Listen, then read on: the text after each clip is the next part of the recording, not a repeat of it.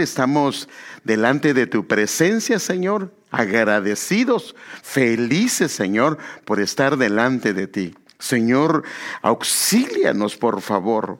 Auxílianos, Padre, en el nombre de Jesús pedimos el auxilio de tu Santo Espíritu, Señor. Y por favor, ven, Señor, ven, Señor, ven, Señor, a este lugar, Señor, y que tu presencia, tu gracia, tu favor, tu sabiduría y la unción que viene de ti, Señor, venga sobre nuestras vidas para impartir tu palabra, Señor, y para que esto quede guardado, grabado y aquellas personas que les has dado un llamamiento para hacer una ayuda ministerial, ellos puedan ser circuncidados en su corazón y en sus oídos. En el nombre de Jesús lo pedimos y damos las gracias, Señor. Amén. Bueno, como sabe, este empecé viendo el concepto bíblico de lo que es una ayuda ministerial. Y esto lo encontramos, por ejemplo, en la era patriarcal, esto es muy claro para nosotros, ya vimos parte de eso, vimos las ayudas ministeriales en la era de los jueces, también vimos las ayudas ministeriales en la era de la monarquía, que se refiere al tiempo de los reyes, y también hemos, estado o hemos, vamos a ver también en las ayudas ministeriales en la era de los profetas del Antiguo Testamento, y también vamos a verlo en la era del ministerio apostólico, que tiene que ver también con los apóstoles en el tiempo de Jesús y los apóstoles eh, del lado de la parte de, los, de Pablo y cosas por el estilo. Pero esto es lo que vamos a estar tratando y este, el tema que quisiéramos desarrollar hoy y especialmente, y queremos continuarlo porque ya lo empezamos, pero hicimos una pausa porque hablamos de las trompetas de Dios como ayudas ministeriales y el tema que queremos tratar es integridad o seguir tratando, perdón, porque ya lo empezamos, integridad de una ayuda ministerial, la parte número tres. Integridad de una ayuda ministerial, la parte número tres. Bueno, si se recuerda, antes de ver a, dos hombres íntegros, vimos a cuatro hombres como ayudas ministeriales que podríamos decir que fueron de alguna manera estos cuatro hombres fueron desleales y faltos de integridad. Por ejemplo, si se recuerda, vimos en el caso a Absalón que era un hijo, pero que involucionó y terminó siendo un traidor de su padre, que a la vez era el rey. También vimos a Joab como era familiar del rey David. Él empezó siendo un soldado, eh, llegó a crecer, se convirtió en un general y luego llegó y cayó en desobediencia, en una desobediencia que es rebeldía especialmente hasta su cobertura. Entonces, esto lo podemos ver que inclusive él fue borrado de la lista de los valientes.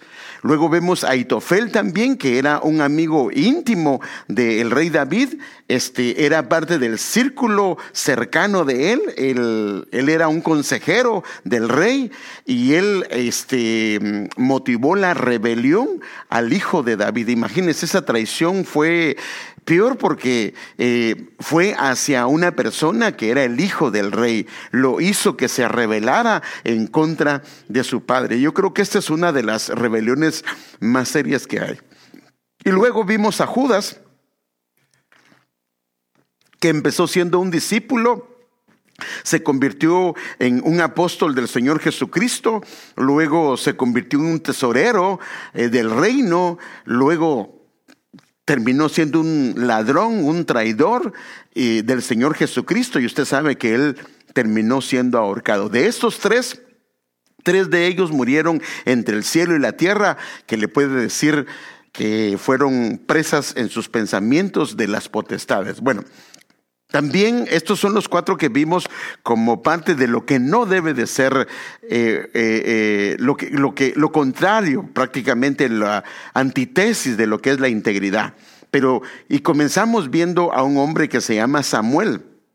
Como una ayuda ministerial con integridad y quedamos pendientes de ver a David como una ayuda ministerial. Yo sé que David era un rey, pero David no fue rey desde el inicio, él fue una ayuda y la Biblia de alguna manera deja enmarcado esto. Entonces yo quiero que veamos, entonces por ejemplo Samuel significa dado por Dios. Voy a ir un poquito rápido porque yo quiero concentrarme en David, pero quiero explicarle esto para que entendamos ¿Qué es esto? David, Samuel es, significa dado por Dios, pedido a Dios, oído de Dios.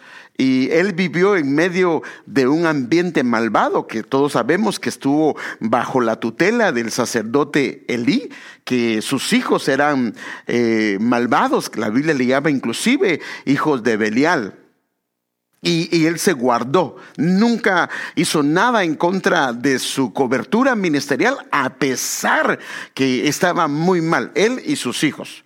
Pero también vemos a David, que es el que queremos hablar.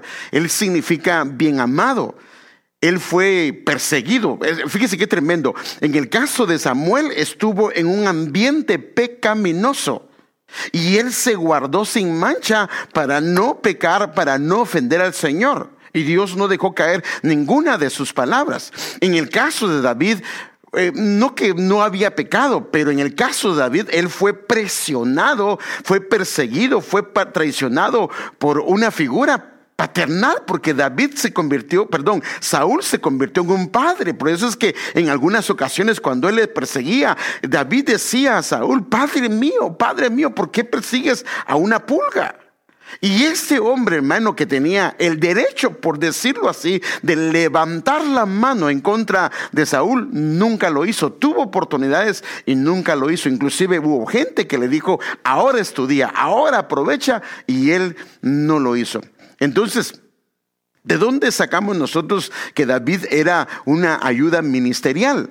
Porque ese es el tema, la integridad en las ayudas ministeriales. Veamos 1 Samuel 16, 21, en la versión Dios habla hoy, como lo puede ver en su pantalla.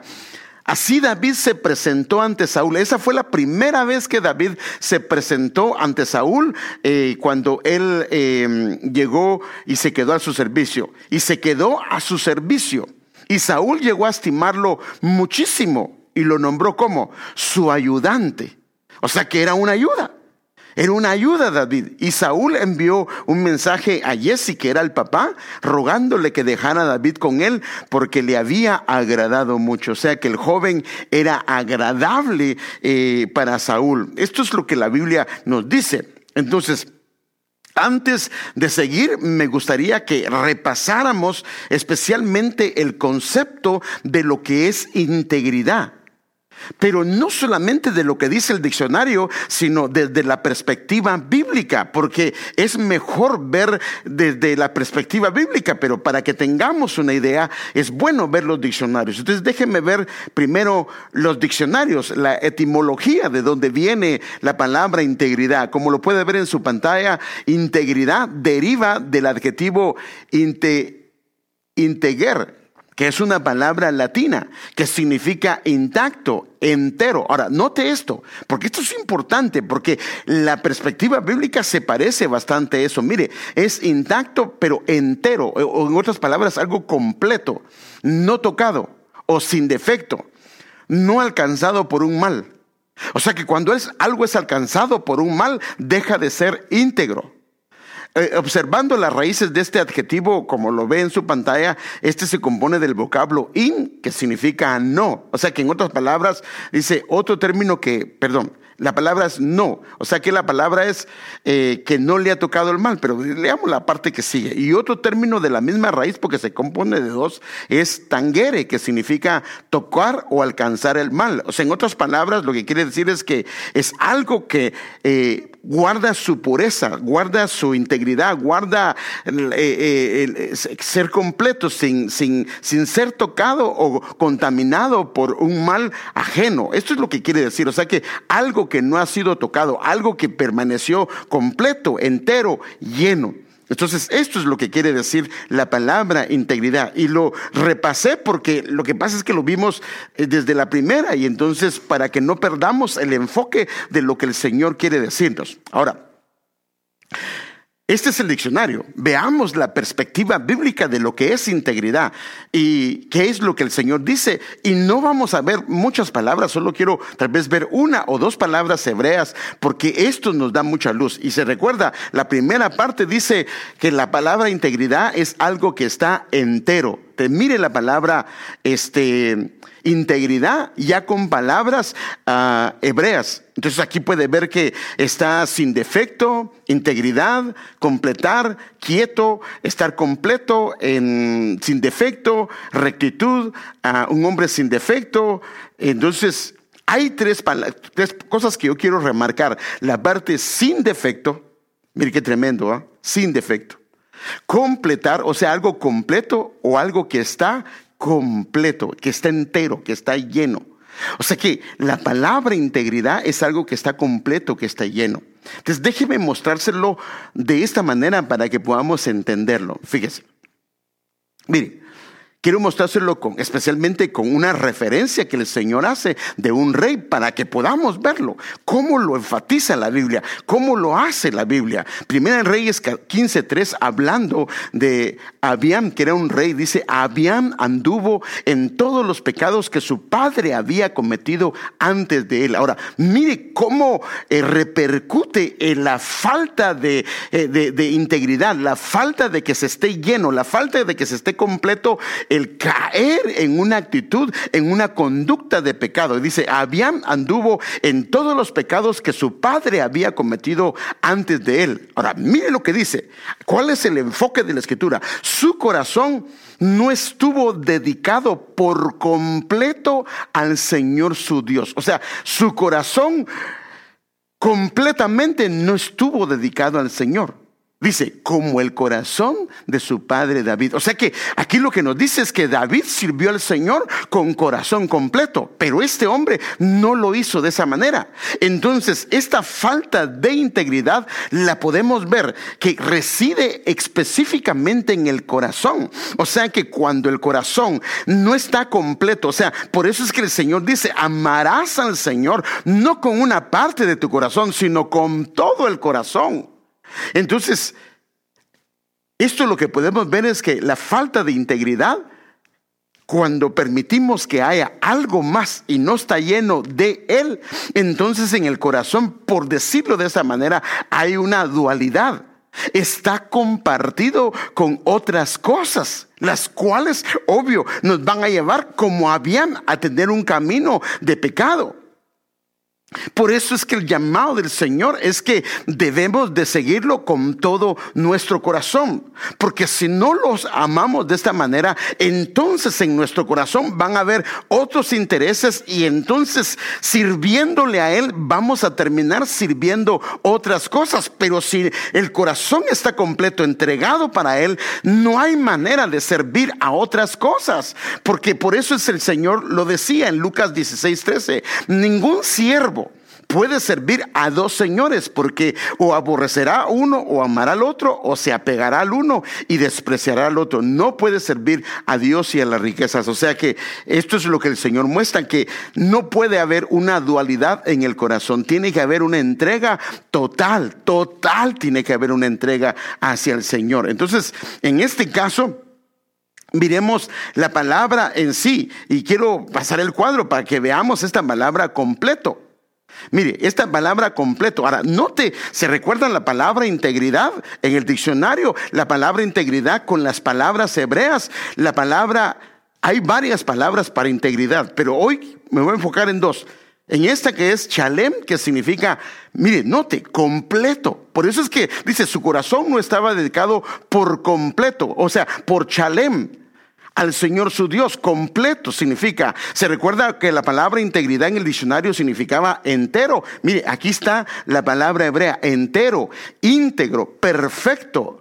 O sea que cuando el corazón, fíjese, ves, ay, Padre Santo, cuando hay dualidad, lo que viene es confusión. Cuando hay dualidad en nuestro corazón, cuando nuestro corazón claudica porque hay más de una agua, hay más de una agua eh, eh, fluyendo en nuestro corazón, entonces va a haber algún caos, porque aquí lo que pasa es que cuando hay integridad, cuando hay esa plenitud, cuando hay esa, esa cosa entera, hay reposo. Se puede cumplir lo que el Señor dice. Y mire que dice la Biblia, se permanece sano. O sea que el camino, si es un corazón que está completo, que está entero, el corazón en medio de la adversidad, en medio de las circunstancias, va a permanecer sano. Eso fue porque Samuel pudo permanecer sano en medio de una maldad tan evidente y que algo se le podía pegar, pero no, él se mantuvo. ¿Por qué? Porque su corazón era íntegro, estaba completo y esto es sinónimo de permanecer sano. Fíjese, por eso en otras versiones déjenme enseñarle cómo dice de este pasaje. Mire, en la NTV dice la palabra completo. Dice, y no, y, no fue fiel al Señor su Dios como lo había sido David. O sea que el no tener el corazón completo en la Biblia es sinónimo de infidelidad. Mire la versión NBI dice, pues no siempre fue fiel al Señor su Dios. O sea que una persona que su corazón no es íntegro, que no es completo, a veces va a ser fiel y otras veces no va a ser fiel, porque es lo que dice aquí, pues no siempre. O sea, que, ¿qué significa? ¿Que en algunas ocasiones fue? Pues sí, fue en algunas ocasiones, fue fiel al Señor, pero muchas veces no lo fue. Y a la larga la escritura lo remarca como que fue un hombre infiel al Señor. Mire la versión LP dice, y no fue enteramente, usa la palabra entero, no fue enteramente fiel al Señor. Y la versión Reina Valera actualizada dice la palabra íntegro. Su corazón no fue íntegro, no fue completo, no fue entero con Jehová su Dios. Y eso lo llevó a caminar en los caminos de pecado. Padre, que el Señor nos ayude, porque entonces esto significa que cuando nosotros procedemos a pecar, es porque nuestro corazón está haciendo no, está dejando de tener esa plenitud, está dejando de ser entero, está dejando de ser ah, completo. Entonces, yo quiero que veamos esto. Y también la Biblia, fíjese, pues así como habla de un hombre que no está completo, también habla de un hombre que está completo. Entonces déjenme ver. Por ejemplo, en Primera Reyes 15, 14, aquí habla de otro rey, el rey Asa. Sin embargo, el corazón de Asa, el otro, el de Abiam, no estuvo completo. Dice, el corazón de Asa estuvo dedicado por completo al Señor todos sus días. Solo vi, esa parte porque me, me, interesaba esta parte acá. Ahora, mire la versión NTV dice, el corazón de Asa se mantuvo fiel al Señor. O sea, perdón, se mantuvo totalmente fiel al Señor. Como no había nada más, estaba entero, estaba completo, no había chance de serle infiel al Señor porque estaba completo. Ahora mire la versión Reina Valera contemporánea. Asa amó al Señor y así lo interpreta esta versión con todo su corazón. Padre Santo. Padre, ayúdanos, Señor. Mire la Reina Valera actualizada, el corazón de Asa fue íntegro para con Jehová. O sea que podemos ver entonces cuál es la falencia cuando hay un corazón que no es completo y un corazón cuando es completo que habla de fidelidad o de infidelidad. Habla de caminar en los caminos equivocados o habla de permanecer fiel al Señor, habla que se va a enfermar durante el camino o habla que va a permanecer sano aún en medio de las circunstancias.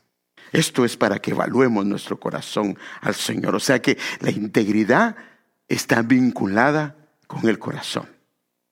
Entonces cuando la Biblia, fíjese pues, describe a David, ella lo señala como un hombre íntegro, lo puede ver en la pantalla, lo señala como un hombre íntegro. Fíjese, déjenme enseñarle. Primera de Reyes capítulo 9, versículo 4, que por cierto, este lo vamos a estar tratando. Y en cuanto a ti, ahora aquí le está hablando, a, el Señor le está hablando a Salomón pero le está haciendo referencia, de su padre David. Dice, en cuanto a ti, si andas delante de mí como anduvo tu padre David, entonces, ¿da testimonio en la Biblia que David anduvo en integridad? Sí, como anduvo David, tu padre, en integridad. ¿Dónde?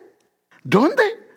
De corazón y en rectitud haciendo. Entonces, como, como había integridad de corazón y en, él, entonces haciendo conforme a todo lo que te, le, le fue eh, mandado y guardando mis estatutos y mis ordenanzas.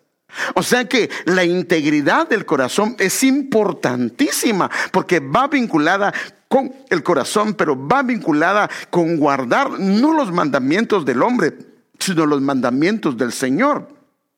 Entonces, los siervos que han sido fieles al Señor afirman que la integridad es requerida, es necesaria para todos aquellos que quieren servir al Señor. Déjenme eh, mostrárselo porque uno de los hombres que está que va a hablar esto es Josué, el cual fue una ayuda fiel, una ayuda íntegra a la par de Moisés. Y mire lo que él dice, hermanos amados, Josué 24, 14. Y fíjese, el 14 es testimonio, el 24 es un orden celestial de adoración. Mire, 24 orden celestial de adoración y el 14 testimonio. Y dice Josué, ahora pues, temed al Señor. Ahora, mire cómo dice y cuál es el llamado del Señor. Servirle con integridad y con fidelidad.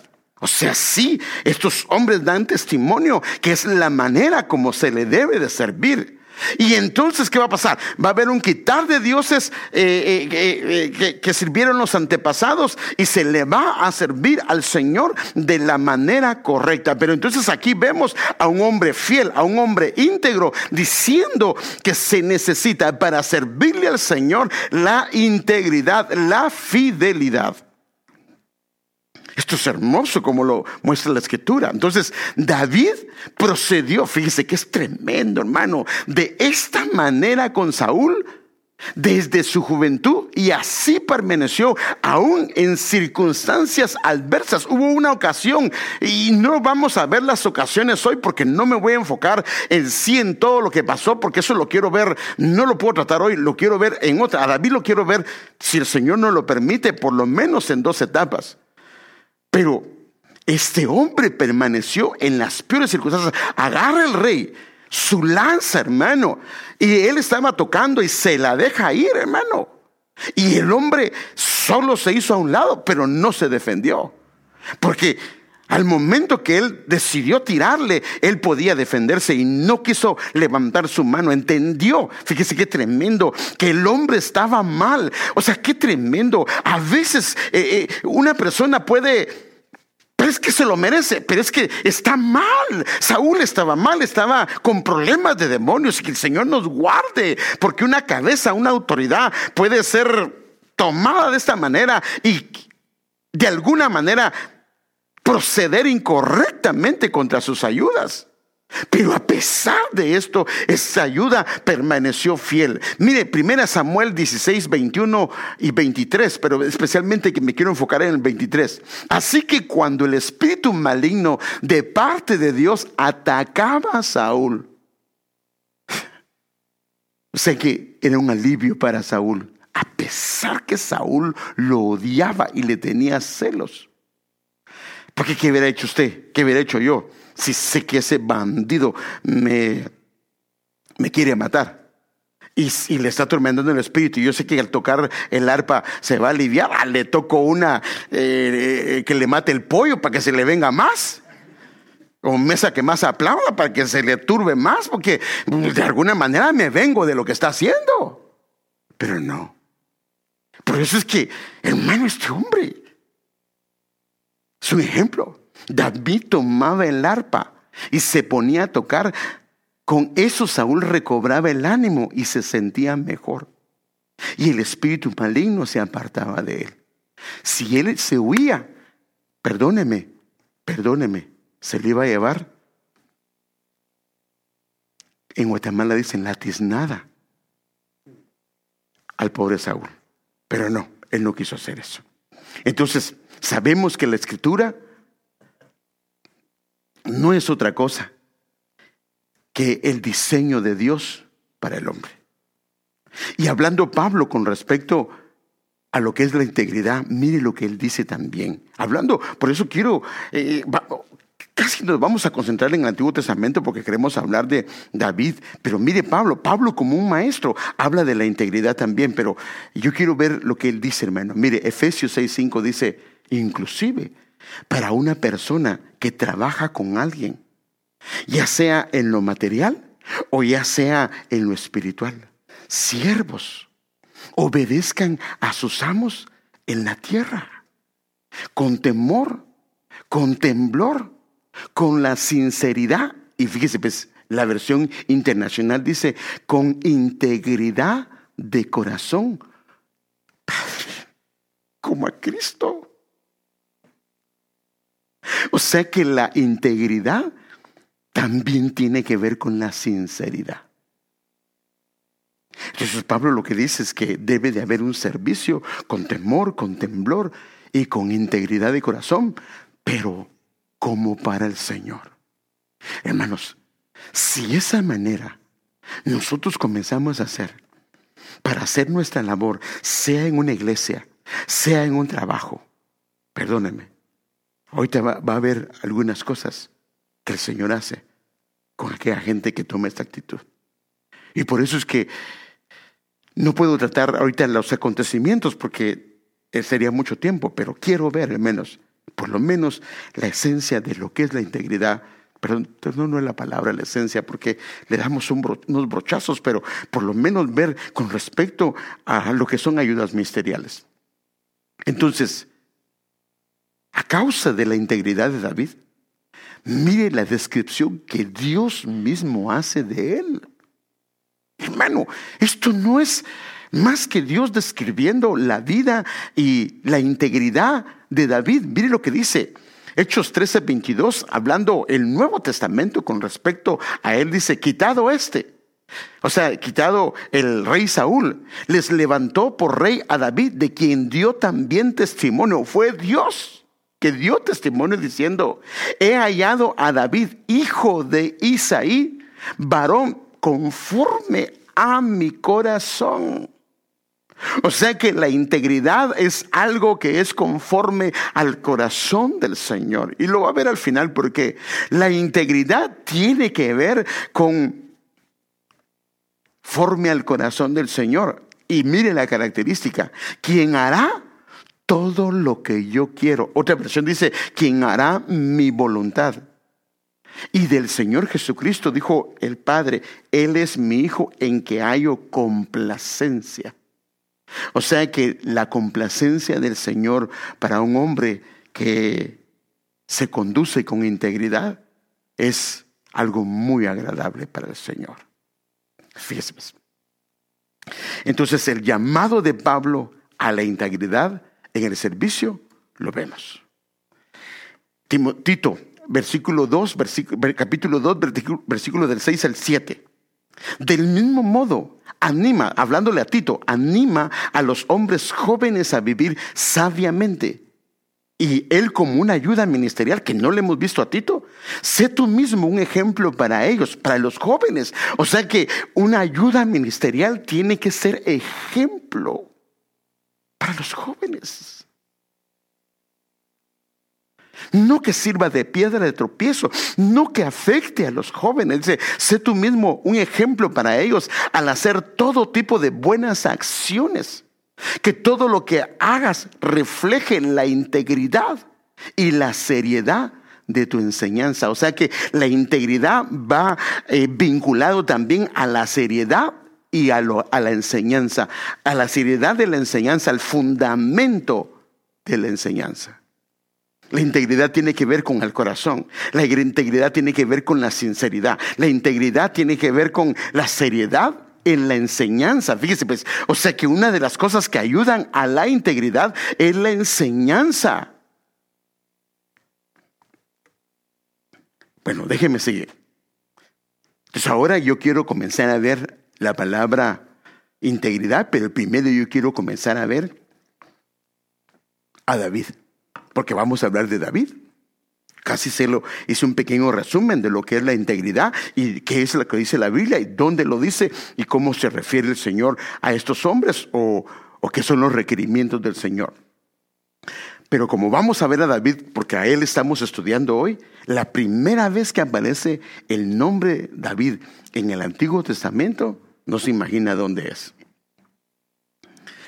Padre, aparece en Ruth.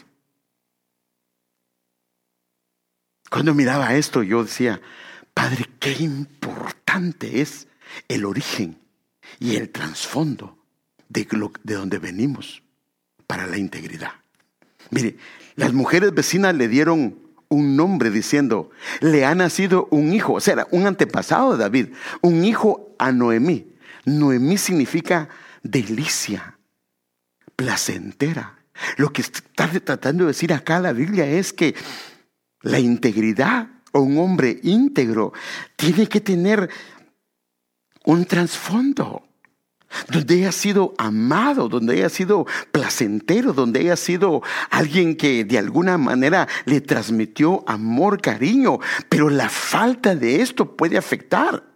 Y lo llamaron, y lo llamaron Obed. Y Obed significa, el, eh, o sea que el antepasado de David, que estamos hablando tal vez del bisabuelo, porque el abuelo era Sí sería, el abuelo era Isaí y el bisabuelo era Obed.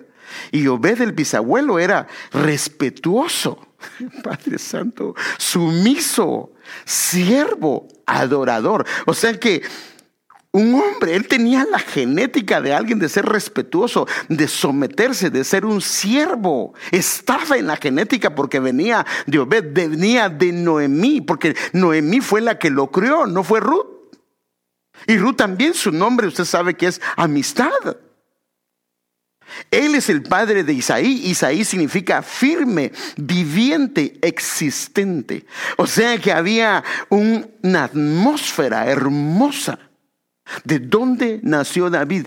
me refiero a la genética de dónde vino, porque tal vez el, el, entorno de su hogar era un poco despreciado, pero como la genética le atraía, aunque nació en pecado, como lo dice, pero la genética era de Noemí, la genética era de Obed, la genética era de Isaí, que era firme, que era eh, viviente, que era existente, y por eso el nombre de él, su carácter es bien amado. O sea que una persona que es ayuda ministerial para camina en integridad, tiene que sentirse amado, tiene que sentirse no menospreciado, tiene que sentirse completo, tiene que sentirse lleno, porque si no está completo, si no está lleno, lo que va a pasar es que el enemigo le va a mandar dardos y le va a decir, es que lo que pasa es que a otro le están dando el privilegio que te corresponde, es que te quitaron por hermano. Pero si hay esto, hermano, no va a pasar. Por eso es que el Señor, de alguna manera, la primera vez que aparece su nombre, nos da la atmósfera espiritual, nos da la genética de dónde Él vino para que podamos decir, hey, eso necesitamos. Y si no lo tenemos, tenemos que pedirle al Señor que nos ayude para que nos sintamos bien amados. Amén. Aleluya, esa es la Biblia al día. Ahora, la última vez que aparece en el, nombre de David en el Antiguo Testamento, mire, ¿dónde está? Zacarías capítulo número 13, versículo número 1.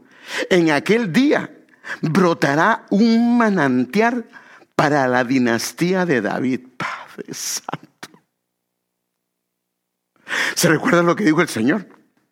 Al que cree en mí, de su interior correrán qué? Ríos de agua viva. Y si en aquel día brotará un manantial, ¿para quiénes? Para la dinastía, para los que tienen la genética de David, para los que caminan en integridad, para que los deciden guardar su corazón y mantenerlo entero, para que no permiten una dualidad en su corazón. Y para el pueblo de Jerusalén, y no solo eso, una fuente, aleluya, que los limpiará de todos sus pecados e impurezas. O sea que hay una fuente de vida de parte del Señor para la dinastía de David, que no solamente trae una fuente que brota, sino también una gracia para ser limpiados, para ser perdonados, no solamente de los pecados, sino de las impurezas, de las contaminaciones que vienen en el mundo. Wow, esa es la primera y la última vez aparece en el Antiguo Testamento. Pero como estamos viendo, su nombre, la primera, en el Antiguo Testamento aparece 1075 veces el nombre de David y en el Nuevo Testamento aparece, y ya no pude entrar con eso, por, aparece 59 veces en el Nuevo Testamento en griego. Ahora, la primera vez que aparece el nombre de David en el Nuevo Testamento. Hermano, mire, hoy, hoy, hoy tenemos que pedir al Señor que nos ayude que nos ayude a que nuestro corazón sea completo, que sea entero. Porque el Señor nos está hablando de una dinastía diferente, de una dinastía diferente. Y por eso es que Él se encarga de que queden algunos detalles en su escritura para que nosotros podamos decir, ese es el camino, ese es el camino. Hermano, qué triste el camino de Aitofel, qué triste el camino de Absalom, qué triste el camino de Joab. ¿Cómo terminaron? Hermano, y batallaron, trabajaron, pero el problema fue que en el camino o al final del camino se desviaron porque su corazón no era íntegro. Ahí vemos que ellos comenzaron a crecer. No dice la Biblia que ellos no crecieron, que no los tomaron en cuenta. Estaban en las filas, hermano. Eso es que tenemos que rogarle al Señor su misericordia y su intervención en nuestras vidas. Y entonces la primera vez que aparece el nombre de David en el Nuevo Testamento, mire cómo lo dice el Señor. Mateo capítulo 1, versículo número 1. Libro de la genealogía, Padre de Jesucristo. Y cuando habla de su genealogía, al que menciona primero es a David. Hijo de David y hijo de Abraham. Menciona a dos hombres. Al padre de la fe. Mire qué tremendo. Y a alguien que fue conforme a su corazón. Eso lo dejó él.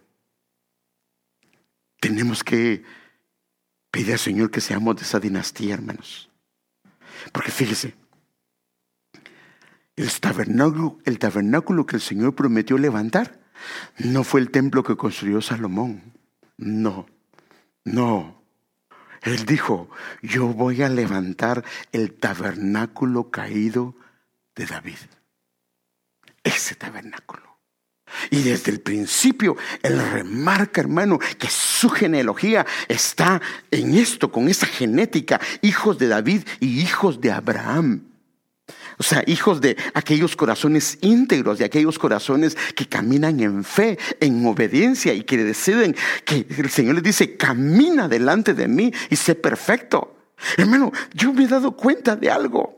Mire, todo está bonito en la iglesia con los hermanos, todo eso lo he estado viendo yo.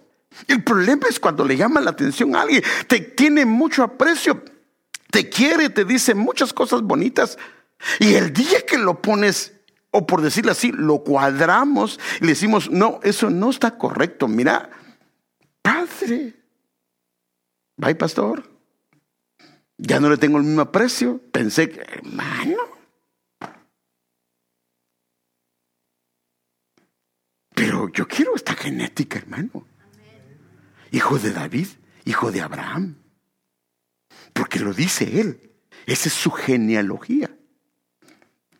Ahora, la última vez que aparece el nombre de David en el Nuevo Testamento, el Señor se encarga que aparezca en todo, hermano, y aparece hasta en el último libro, dando Dios a entender lo importante de esta dinastía, la importante de ello, hermano amado. Mire cómo lo dice la Escritura, Apocalipsis capítulo 22, versículo 16. Y Él es el que habla, Él es el que habla. Yo Jesús He enviado a mi ángel a fin de darles a ustedes testimonio de estas cosas para las iglesias. Es el, en los últimos versículos del Apocalipsis. Yo soy la raíz y la descendencia de David, el lucero resplandeciente de la mañana. Esa es mi genética. La raíz habla de el origen, de el origen. Y él, hermano, no, no, no, no se avergüenza. Él podría decir, no, no, no, yo soy eh, descendencia de mi padre y, y, no hubo hombre intervino en esta mm, concepción este, milagrosa. No, él dice, yo soy la raíz y la descendencia de David, el hombre que era íntegro, el hombre que sí tuvo este errores como todo. Y esto es la esperanza para nosotros, hermano. Pero cuando el Señor lo confrontó, hermano, se tiró al piso, hermano. Y le dijo, sí, Señor, contra ti, contra ti he pecado. He hecho lo malo delante de ti, Señor amado. Se tiró al piso, se quebrantó y comenzó a clamar por su presencia que la había perdido. Y él rogaba, no quites, no quites de mí tu Santo Espíritu, Señor. Vuélveme, vuélveme el gozo de tu salvación. Y este hombre, hermano, que tenía esa actitud, ese corazón, era agradable delante de Dios porque fue probado estando bien,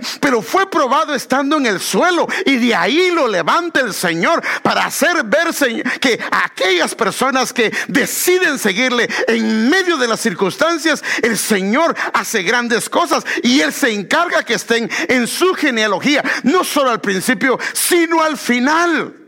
Esto es lo que nos muestra la escritura. Wow. Tenemos esa dinastía, Señor.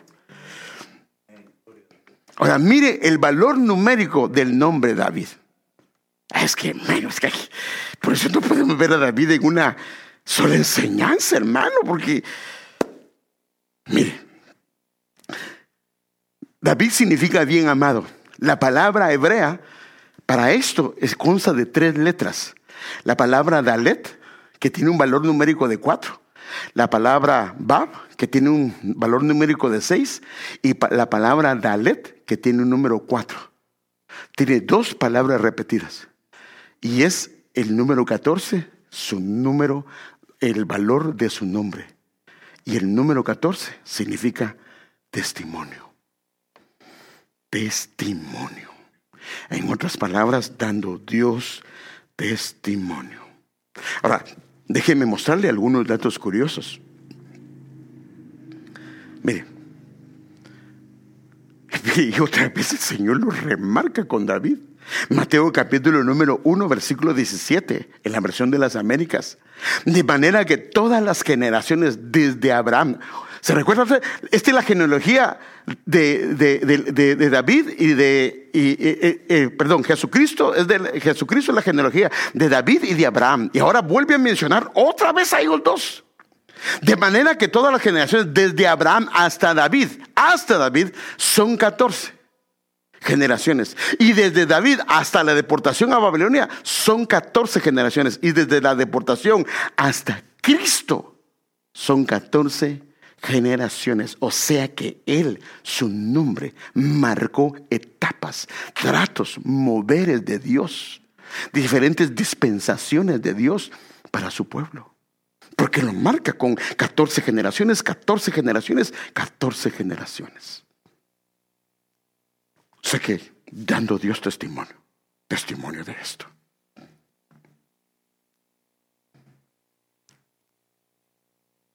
Ahora, el valor numérico de David, fíjese, pues, es 14, pero la catorceava vez que aparece, porque el nombre de David aparece, haga de cuenta que usted comienza a agarrar el nombre y aparece 1, 2, 3, 4, así como por ejemplo la primera que aparece, pero al número 14, eso significa catorceava vez. Mire, ¿dónde aparece primero? Primero Samuel 17, 22, cuando él llega al campamento donde estaban peleando. Entonces David dejó su carga, esa es la catorceava vez, al cuidado del que guardaba el bagaje, o sea, ese es el equipaje o las cosas que ellos tenían, y corrió a la línea de combate y entró a saludar a sus hermanos. Entonces esta vez es cuando David llega al campamento donde estaba Goliat insultando. Goliat, él llegó en el día número 40. Él llegó en ese día exacto que David, que Goliat tenía 40 días desafiando al pueblo de Israel. Los tenían avergonzados. Todo mundo cuando miraba a Goliat se hacían para atrás. Aún el rey Saúl se hacía para atrás. Tenían miedo, tenía temor en su corazón y llega este hombre este día y por eso se va a la línea de combate. Y este día él hizo su aparición para defender el honor de Israel. Le, le, dio un celo de Dios cuando vio que a, a su pueblo lo estaba avergonzando el enemigo, que al rey lo estaba avergonzando el enemigo. Y hermano, el hombre se levanta y dice, ¿quién es ese incircunciso para que ofenda a las escuadrones de Israel? Y él dice, yo me apunto, yo me apunto. Hermano, el tipo medía más de tres metros. O sea que cuando hay una integridad en el corazón, hay una confianza, hay reposo. No va. Yo no digo que no pidamos ayuda, hermano. Pero es que yo me parezco a David y verme con la luz encendida. No, pues para empezar, comience a apagar la luz y repose en el Señor. Ve una sombra y ya comienza. No, no, no. Bueno, pero no, no, no hablemos de las debilidades, porque todos hemos tenido nuestras flaquezas. Este hombre hizo su aparición acá para defender a Israel y al comandante en jefe del pueblo de Israel. Hermanos, aun siendo tan joven, él arriesgó su vida. Por eso Jonatán le hacía recordar a Saúl cuando andaba con sus niñerías o con sus locuras. ¿No te gozaste el día que vistes a este joven emprender la batalla y cuando mató? Y entonces aquel se aquietaba, se aquietaba Saúl, pero como estaba mal. Él defendió el honor del pueblo, el honor del comandante en jefe. Y Dios lo usó como alguien muy hermoso. Valor de el número de, eh, de David es 14, la catorceava vez que aparece, eso es en el Antiguo Testamento. Acuérdense, David va al campamento y es donde pelea contra Goliat. Ahora viene la catorceava vez que aparece en el Nuevo Testamento y está en relación al Señor Jesús cuando Él llega a la casa de Dios. Pero él ya había llegado antes, todo el mundo sabía de muchas cosas, pero nadie le había dicho, Osana. Entonces, pero cuando, Mateo 21, 15, pero cuando los principales sacerdotes y los escribas vieron las maravillas que había hecho y a los, y a, a los muchachos que gritaban en el templo y que decían, Osana al hijo de David, se indignaron porque ellos sabían lo que significaba Osana. Él ya había ido varias ocasiones al templo. Pero esta era la primera vez que lo aclamaban como Osana, como el rey. Porque la palabra Osana significa, imagínense qué tremendo. Oh Jehová, salva ahora.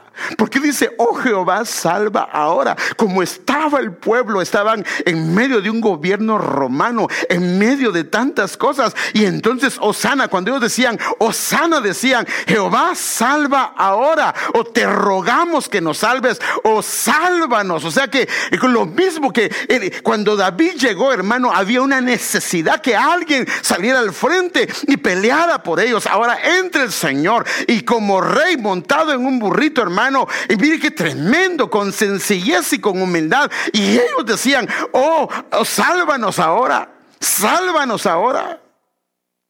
Así como David llegó al campamento, llegó el Señor diciendo, yo soy el que los va a ayudar, yo soy el que los va a sacar de esta situación en la que ustedes se encuentran. Y de una manera Dios lo hizo de una manera clara y gráfica, porque él era el designado por Dios, así como David, fue designado para liberar a su pueblo, para vencer a Goliat, el Señor había sido designado por el Padre para que llegara a la casa, a su casa. Por eso dijo el Señor, la gloria postrera de esta casa será mayor que la primera. ¿Por qué? Porque el Rey de Gloria iba a entrar a su casa y a él le iban a decir, Osana, Osana al Hijo de David.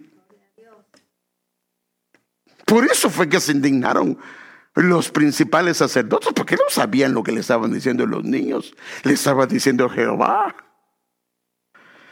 Wow. Entonces, ¿por qué la integridad es tan importante en una ayuda ministerial?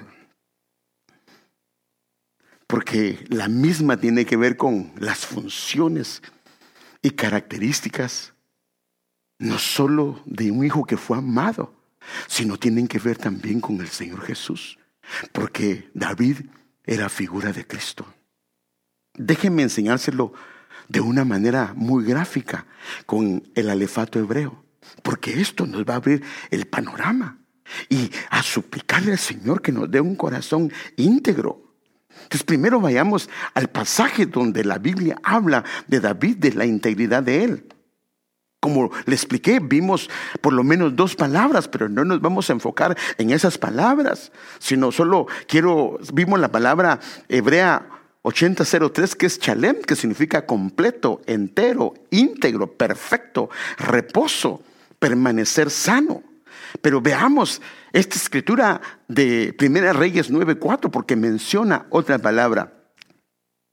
Este lo vimos al principio porque queríamos ver la evidencia donde la Biblia registra que Él tenía integridad. Y en cuanto a ti, si andas delante de mí, como anduvo tu Padre, en integridad de corazón y en rectitud, o sea que esta es la palabra para integridad, pero cuando usted la examina, esta palabra es la palabra Tom, la palabra hebrea 8357.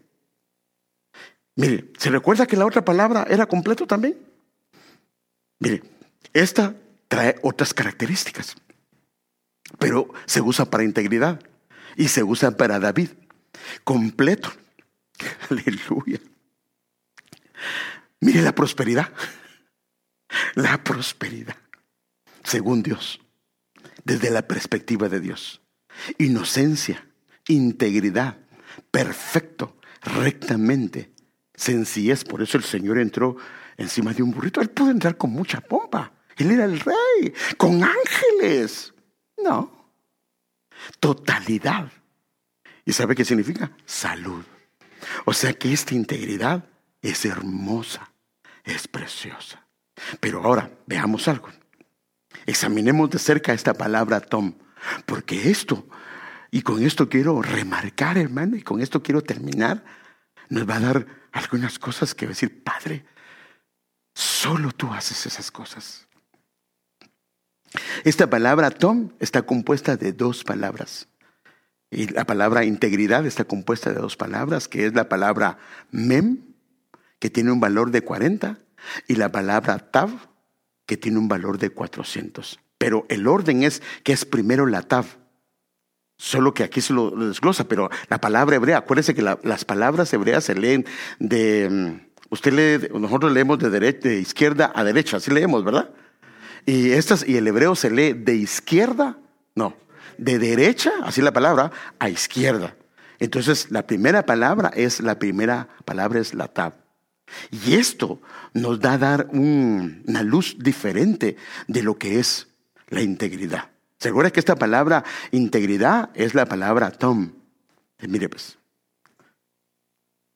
Este es el, alefato hebreo. Aquí está de la palabra número uno a la palabra número doce.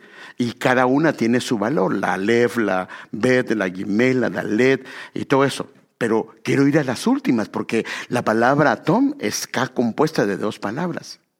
Te mire pues, La última palabra que es integridad está compuesta de la palabra tav, que significa cruz, significa marca, significa señal, convenio, significa pacto. Esta es la primera letra. Pero la última letra, o la segunda letra, es la palabra mem, que significa agua, caos y sangre. O sea que la, la integridad está íntimamente relacionada con el sacrificio del Señor Jesucristo. Por eso es que es tan importante la integridad. Tiene que ver con la cruz, tiene que ver con nuestro servicio abnegado al Señor, tiene que ver con una entrega completa, por eso es que tiene que ver con algo completo.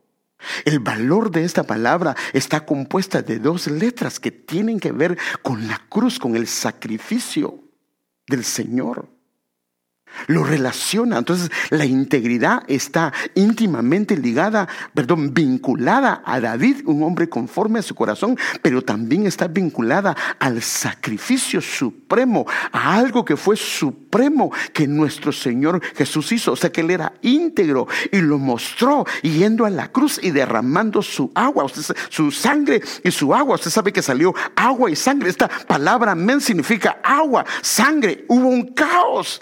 El, eh, cuando él murió, hermano, estaban las nubes, estaba, estaba, eh, se vino una gran tiniebla. O sea que la integridad tiene que ver con esto. Por eso es que es importante en la escritura, por eso es que es importante en una ayuda ministerial, por eso es importante en un pastor, por eso es importante en una pastora, por eso es importante en un hijo de Dios, en una hija de Dios, la integridad, porque tiene que ver con una entrega, pero acorde a lo que Él quiere. Hermanos, aún en la cruz, ofendiéndole a aquella gente, haciendo barbaridades, hermano, con Él, que lo habían eh, eh, este, bofeteado, escupido, Él en la cruz hermano, él en la cruz le estaban ofendiendo. Si eres el hijo de Dios, bájate de ahí. Si eres el hijo, hermano. Usted y yo, con el poder del Señor, creo que nos bajamos de la cruz y les vamos a, ahorita le voy a mostrar a estos infelices quién soy yo. Él no. Aún en la cruz, a pesar de lo que le estaban diciendo, los ladrones lo estaban ofendiendo, el pueblo también. Y las potestades, se imagina las barbaridades que le estaban diciendo. Porque esa oscuridad, algunos creen que eran demonios, entidades horrendas, hermano. Y él dijo, aún en la cruz, la integridad, Padre, perdónalos, porque no saben lo que hacen. No lo tomó personal. Sabía de dónde venía. Y si ellos, por hermano, si los de la cruz, cuando usted ve la, escritura, los dos le estaban ofendiendo. Si a usted lo comienzan a ofender y después le dice, recuérdate de mí cuando vengas en tu reino, no, al infierno te vas ahorita por haberme ofendido de esa manera, en la condición en la que estoy. No. Le, ah, Padre, te digo que hoy mismo estarás conmigo en el paraíso. Por eso es que la palabra integridad tiene que ver con permanecer sano. Te ofenden, te hacen esto, te quieren hacer tropezar. Sí te duele, porque vas a llorar, pero no lo vas a tomar personal. Se lo vas a dejar al Señor. Se lo vas a dejar a Él.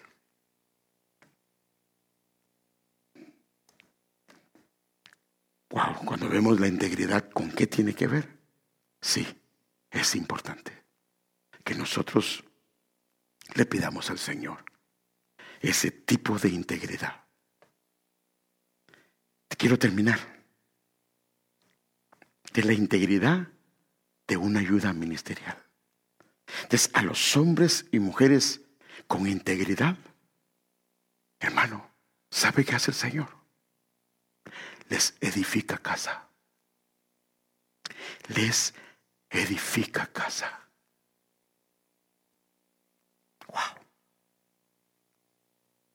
No le edifica a él, sino él mismo le edifica casa.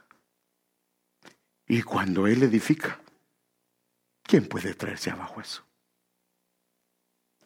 Miremos cómo lo dice la Biblia, y con eso termino. Y como desde el día en que ordené que hubiera jueces sobre mi pueblo Israel, te daré reposo de todos tus enemigos. Está hablándole a David. Y el Señor también te hace saber que el Señor te edificará una casa. O sea que cuando procedemos con integridad, el Señor edifica casa. Esa dinastía es una dinastía que es bien amada. Es muy amada por el Señor. ¿Por qué? Porque se procede de una manera diferente. Obra con cosas legítimas. No quiere hacer nada chueco. No quiere hacer nada que le desagrade al Señor, que ofenda al Señor. Y vemos también otras palabras dirigidas, hermano. Es que, es que acuérdense que David es figura de Cristo, era la casa y, efectivamente le hizo una casa de rey. Porque a partir de él, la casa era para Saúl, pero él, hermano, no tuvo un corazón íntegro, tuvo una obediencia a medias y lo terminaron desechando. Pero vino este hombre y Dios le hace una casa. Y entonces la casa que Él le hace, la escritura da testimonio de ello. Que los reyes que venían de Él eran solo los reyes descendencia de Él. Y para cerrar con broche de oro, hermano, viene el rey Jesús. Por eso dice Él que Él es la genealogía de David y de Abraham. Y Él dice que es la raíz de David. Y entonces, hablando otro pasaje también, algunos creen que se habla del sacerdote Sadoc, pero también el sacerdote Sadoc es una figura del Señor. Versículo 35, 1 Samuel 2.35. Pero levantaré para mí un sacerdote fiel, íntegro, entero, completo, que hará conforme a los deseos de mi corazón y de mi alma. ¿Y qué va a hacer Dios? Y le edificaré una casa duradera. Y él andará siempre delante de mí, ungido. ¡Wow! Esa es la promesa. Tenemos que correr. Tenemos que pedir al Señor. Tal vez no ha habido, tal vez no, creo que en todos no ha habido la integridad a la luz de como el Señor lo muestra. Pero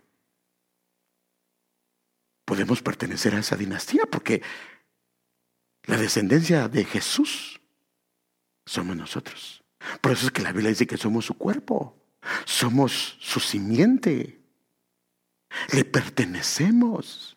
Y si pertenecemos a Él, pertenecemos a la dinastía de David y pertenecemos a la dinastía de Abraham. Entonces significa que la genética está en nosotros. Tenemos, hermano amado, una atmósfera de placentera. Una atmósfera de alguien siervo, sumiso, alguien que eh, es respetuoso. Tenemos una atmósfera, hermano, de alguien que es viviente, de alguien que es existente. La palabra yo soy el que soy es el existente.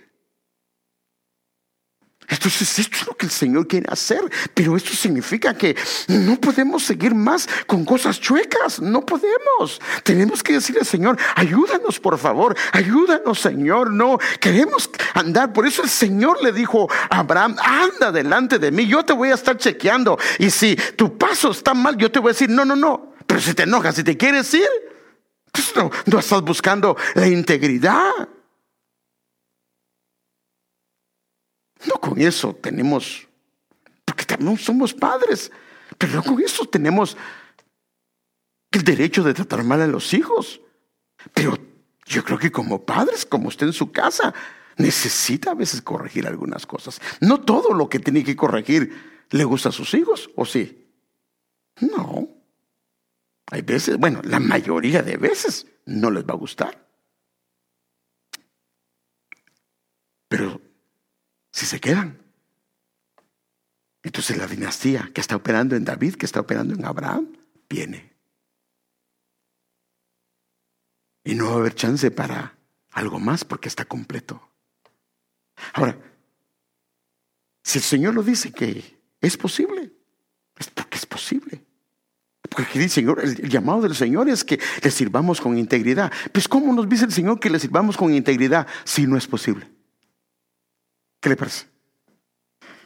Pues entonces estaría pidiéndonos algo que no podemos. Y la Biblia es clara que Él no pondrá ninguna carga que no podamos llevar. Si Él nos dice que es posible, es posible. El problema es que es con su diseño, a la manera de Él. Por eso el Señor decía, el que quiera seguirme, tome su cruz y venga en pos de mí. Porque tiene que ver con la integridad. Agache su rostro ahí donde está.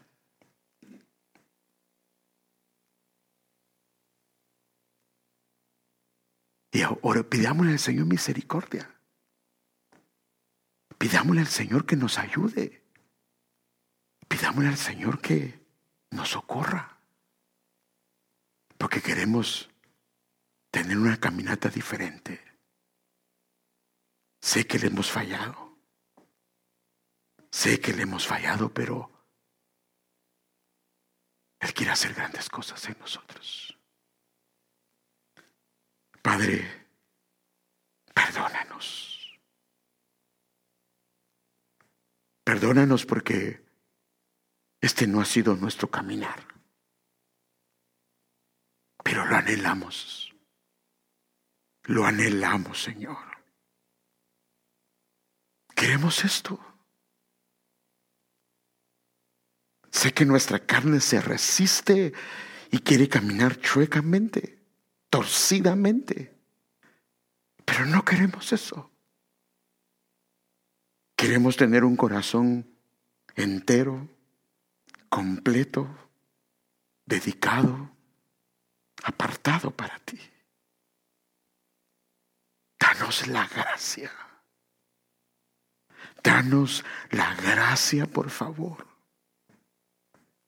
Somos tu pueblo, somos ovejas de tu prado, te pertenecemos, Señor. Somos tu descendencia, Señor. Padre, así lo dice tu palabra, verá descendencia. Y nosotros somos esa descendencia que tú nos viste, Señor amado, en la cruz y con gozo confrontaste la cruz. Viste nuestras vidas, viste nuestras familias, viste nuestras flaquezas, viste nuestras debilidades y sabías que a nosotros podemos llegar a caminar rectamente delante de ti. Padre, toda dualidad de nuestro corazón, quítala, Señor amado, para que comencemos a caminar de una manera diferente, diferente, Señor amado, que lo hagamos como a ti te agrada, Señor, que lo hagamos como es tu voluntad, Señor. Perdónanos, Señor, por nuestros errores, nuestros tropiezos, nuestros fallos, Señor, pero hoy suplicamos, hoy rogamos, Señor, hoy imploramos, Señor amado, tu intervención, Señor, porque somos tu pueblo, somos tus hijos, Señor, y sabemos, Señor, que para nosotros es imposible muchas cosas, pero para ti todo es posible, todo es posible, Señor. Eh, Padre, del muladar puedes levantar, del polvo puedes levantar y sentarnos con los príncipes de tu pueblo, porque todo, todo eso es posible para ti. Y hoy clamamos, Señor,